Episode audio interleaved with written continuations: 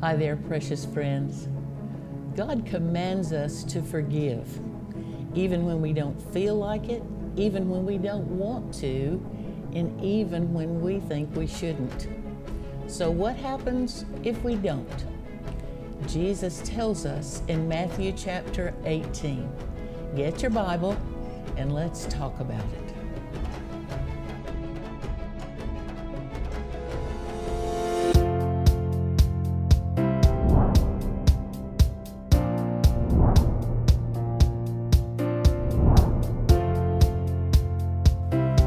Please take your Bible and turn with me to Matthew chapter 18.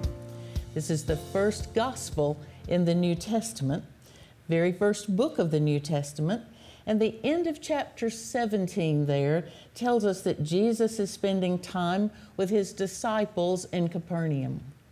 It is possible that the conversations that are recorded in chapter 18 took place at Peter's house. The passage that we're studying today is sometimes referred to as the parable of the unforgiving servant or the parable of the unmerciful servant. So the parable was prompted by a question from the Apostle Peter. Peter asks the Lord something. Let's read it together. Matthew chapter 18, verses 21 through 35.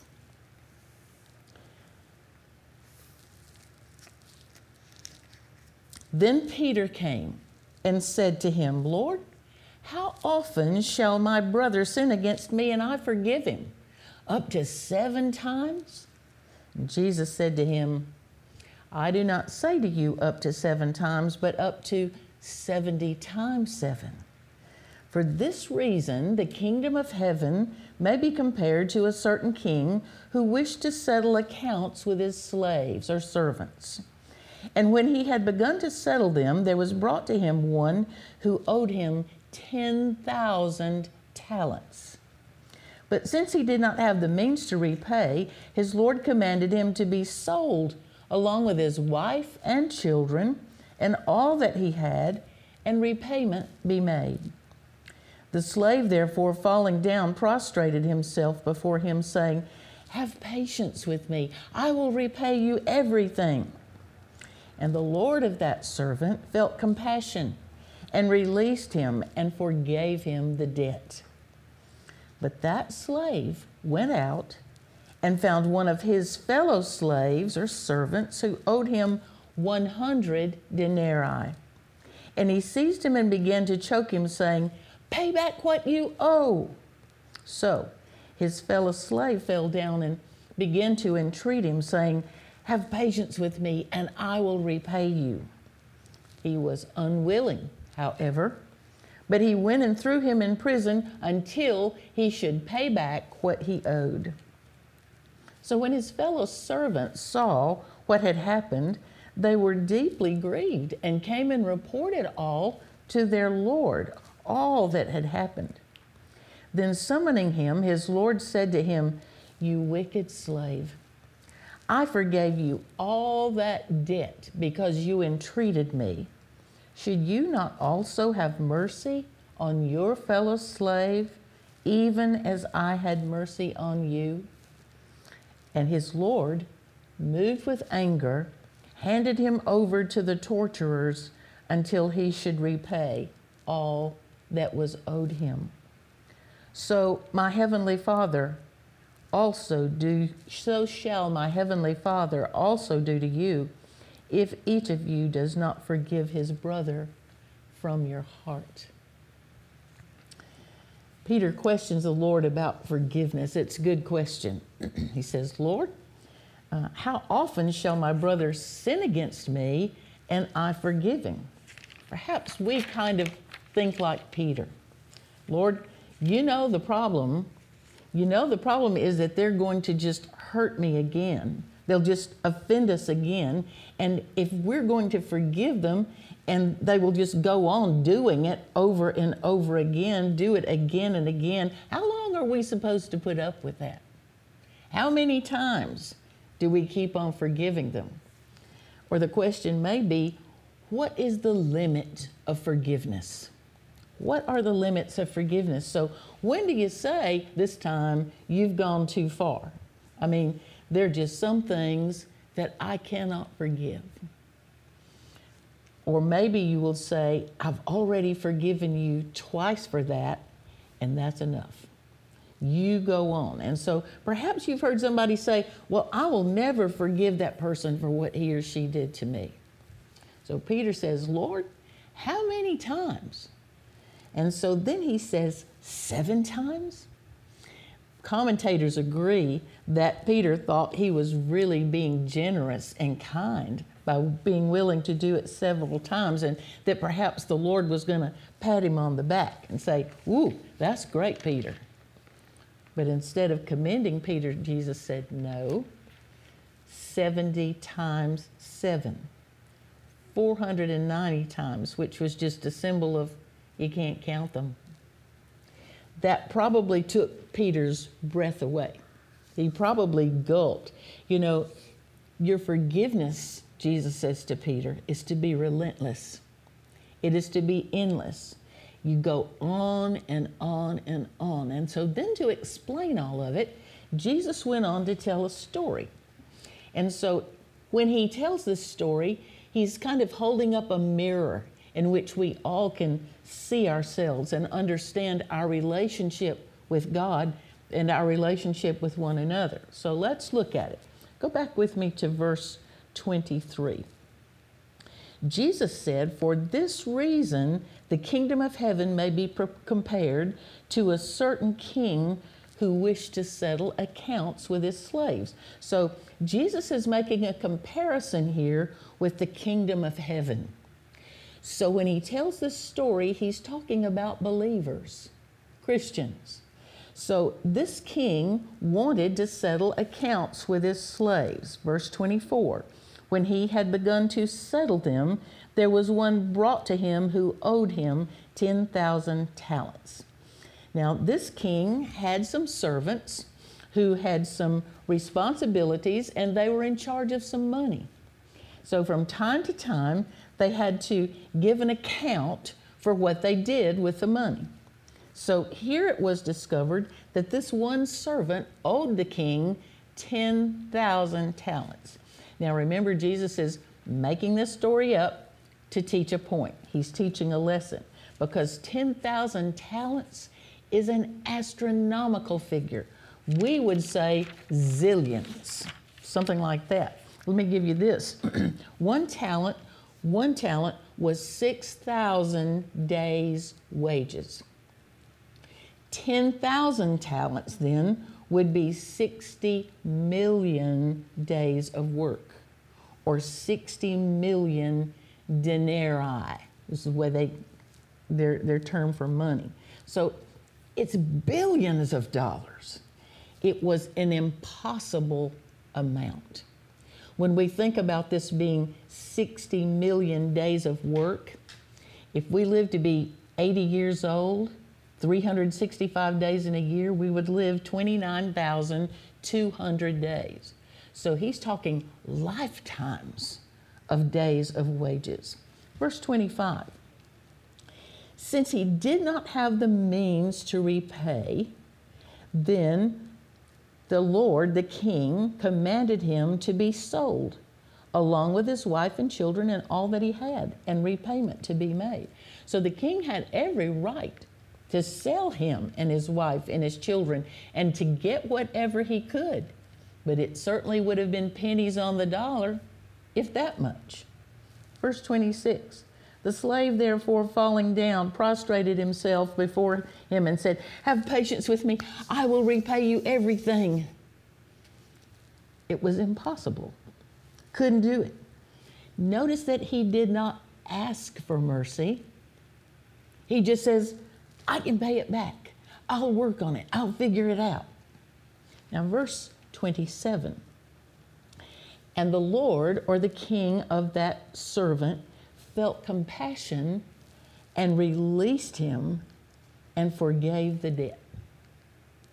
Now, Peter and his friends were listening, and they heard all of this, and maybe they went, wow, man, what a wonderful thing is that? What a king. Wow.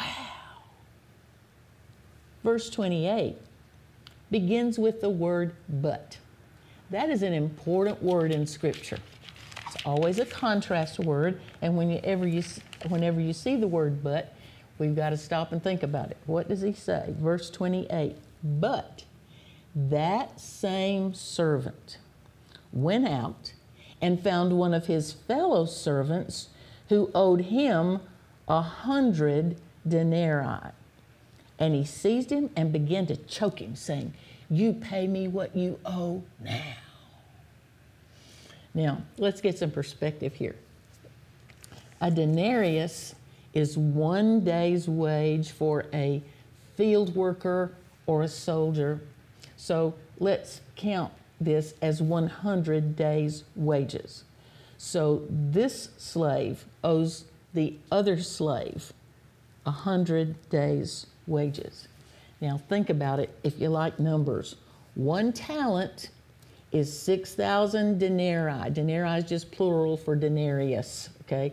1 talent is 6,000 denarii or 6,000 days' wages. So here's this guy who is a servant who has had a debt canceled for 60 million denarii, 60 million days of wages, choking a guy who is owing him 100.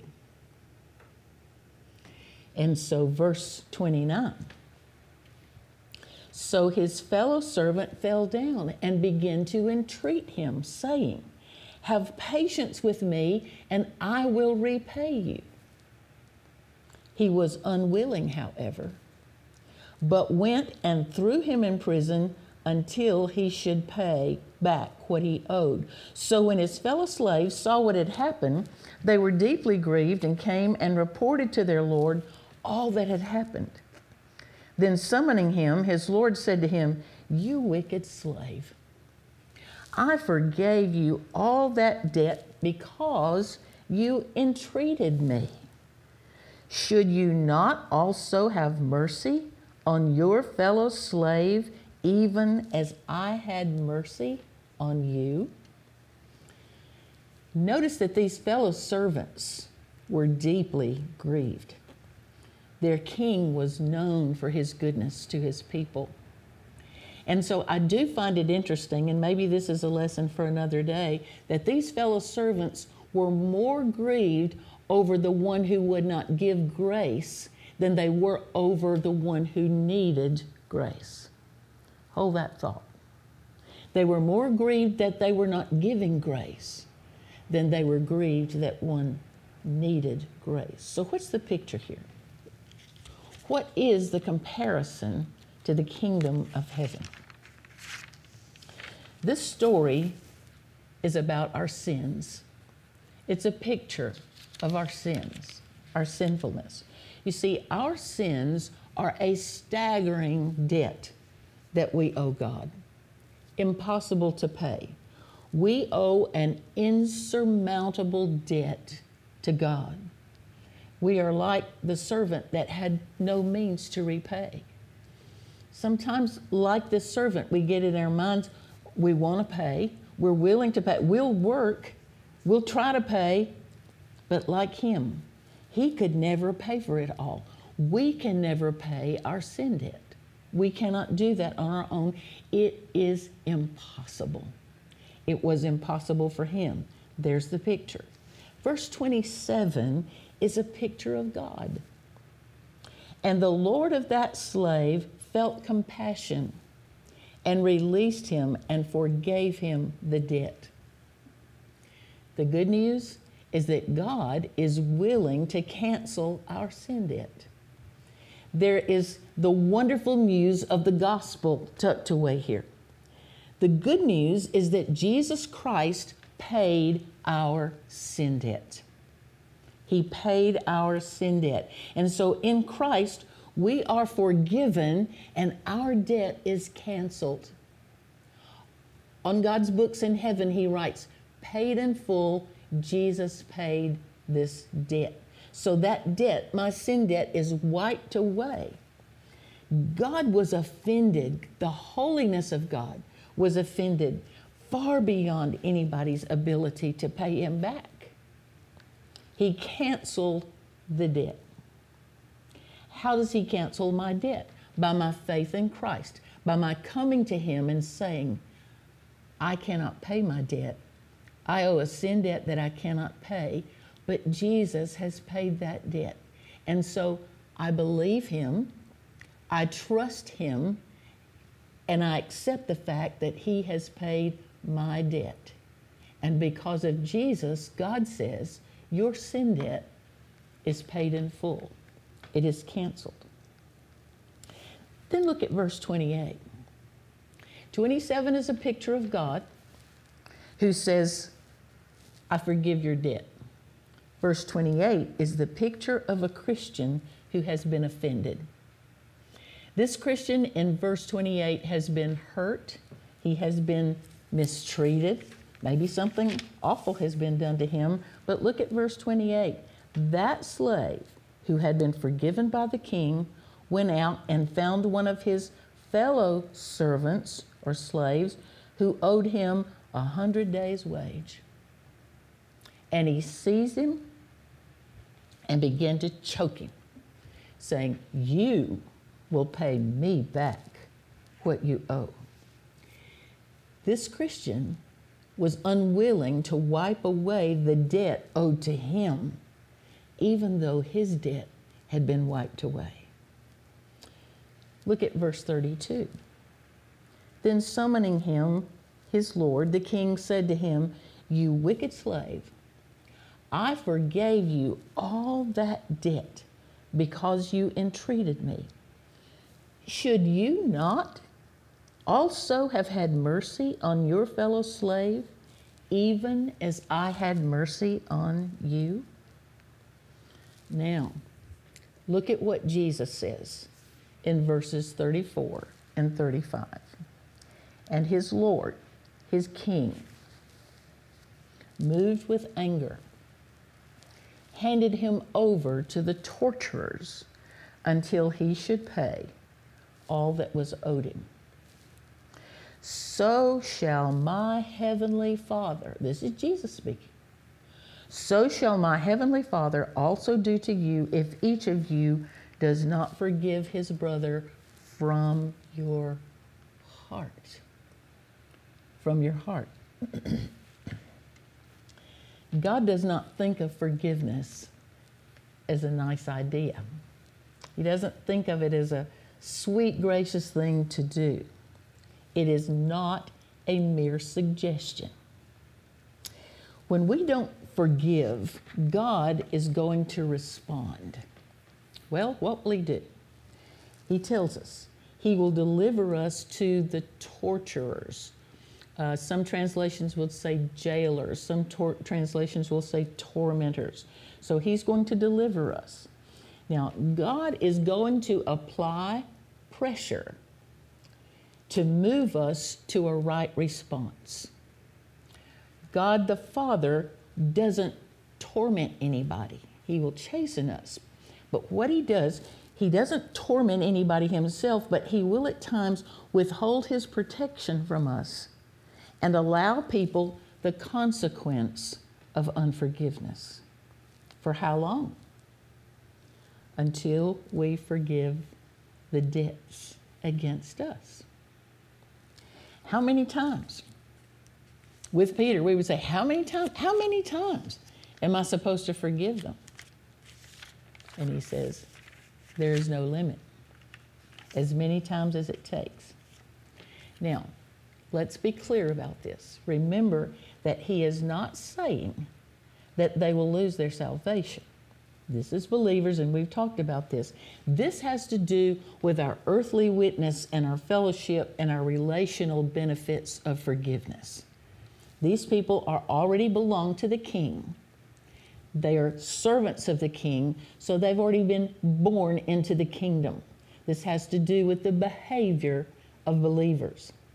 So the Father, the king here, simply withholds his protection from us and gives the enemy an open door to do the tormenting. Anytime I hold a grudge, I'm like this forgiven servant who grabbed his debtor by the throat saying, you pay me back everything you owe me.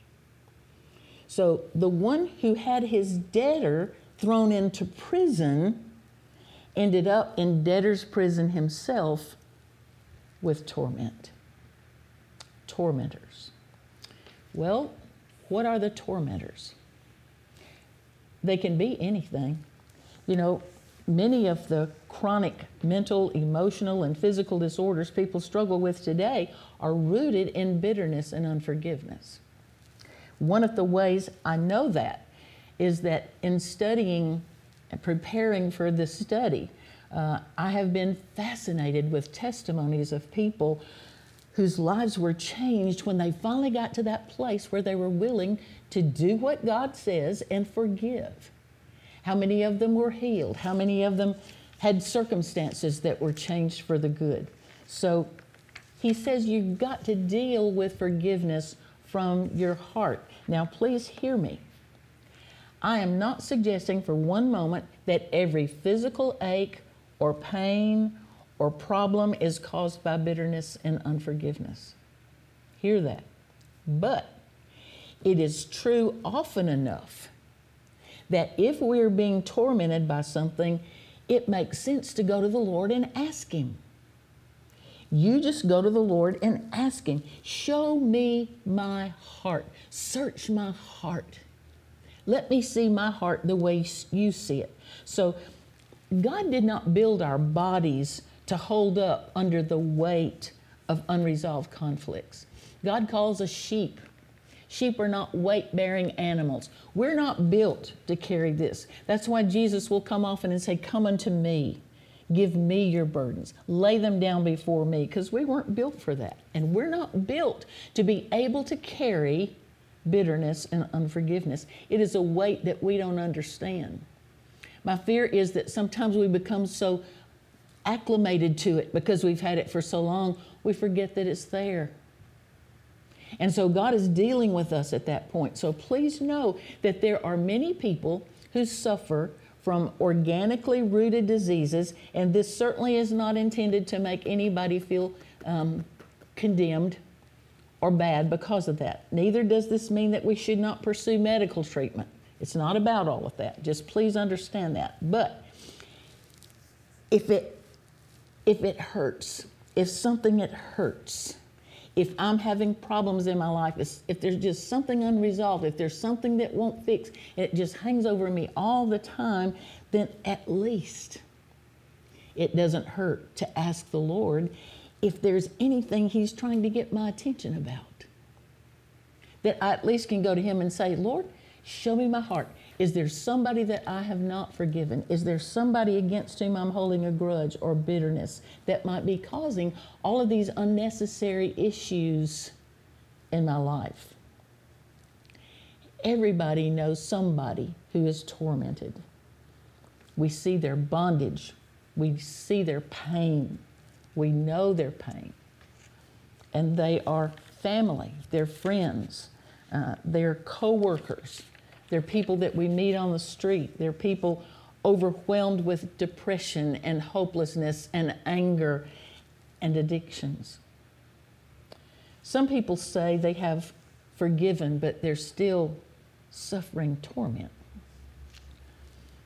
Do you know what it's like to smile at somebody and shake their hand while choking them in your mind? So Jesus is saying, you know what? You're going to have to learn to forgive these from your heart.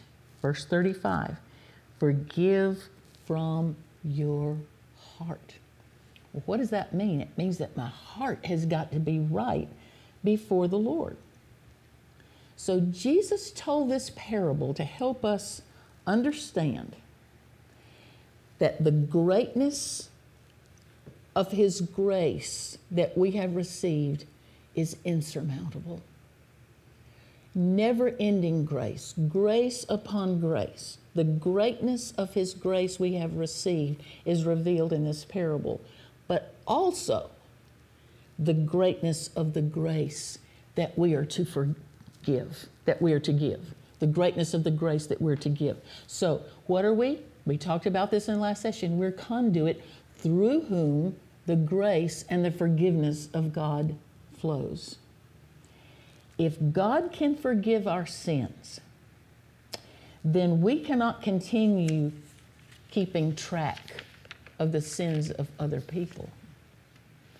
We are focused on how He has forgiven us, and we release that forgiveness to others, because that's the way the world sees what God's forgiveness is like.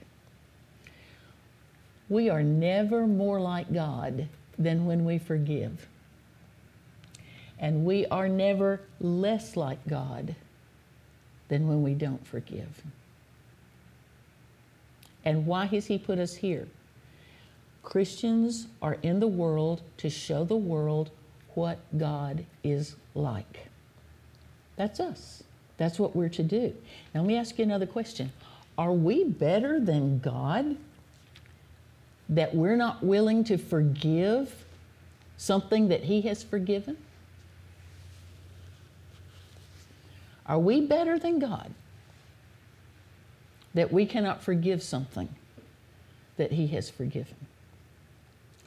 Are we going to stand before God and say, well, I know You forgave that sin, but I know You forgave that, but I just can't do that. Not in me to do that. The good news is that God has unlimited forgiveness. I have heard people say, oh, God could never forgive me that sin. God could never forgive me for this, that, or the other. Yes, He can. He already has. It is a predetermined character of God that He will forgive you. You've just got to want to access that forgiveness. You've got to want to buy into that forgiveness by becoming His, by being a part of His kingdom. You might want to write this down. I read this. It spoke to my heart. I don't remember where I read it. Don't know where to give credit. But this is it. What has been done for you is greater than what has been done to you. What has been done for you is greater than what has been done to you. What God has done for you in forgiving your sin is far greater than the sin that has been committed against you. That's a measure that gives us some perspective. Now remember this, forgiveness does not mean that what they did was okay. It does not mean that we're forgetting. It does not mean that we're excusing it. It does not mean that we're going to feel okay about it and not be hurt anymore. It does not mean that. We'll talk more about that in our future sessions. But it does not mean that what they did was okay. Forgiveness is not a feeling. Forgiveness is a choice of the will. It is a transaction that I make with God. It is a choice that I make between God and me. So what am I going to do? I'm going to take that sin against me, and instead of choking them, I'm going to take that sin and give it to the Lord. I'm going to lay it before Him. God has given us a mandate in His Word to forgive. That's who we are. That's what we do. We're living in the kingdom, and we receive His forgiveness, and then we release His forgiveness to others. Now, the good news is that when God commands us to do something, He's going to empower us to do it. He will make us want to, and He will give us the ability to do what He tells us to do. He will make the way. Now, maybe we say, Lord, I can't. My heart is so hurt. I don't know how to do this. I don't feel like I can do this. Then we're going to take the first step. The first step is to go to the Lord and say, Lord, I am willing to be willing. I lay my heart before You. Would You make me willing to do this? Understanding that at this point, this doesn't have anything to do with the person. It's just between you and God. Lord, I'm willing to do what You've told me to do, and I lay this hurt, this offense, this debt at the foot of the cross, would you take it and heal my heart? And we'll start right there next session. God bless you.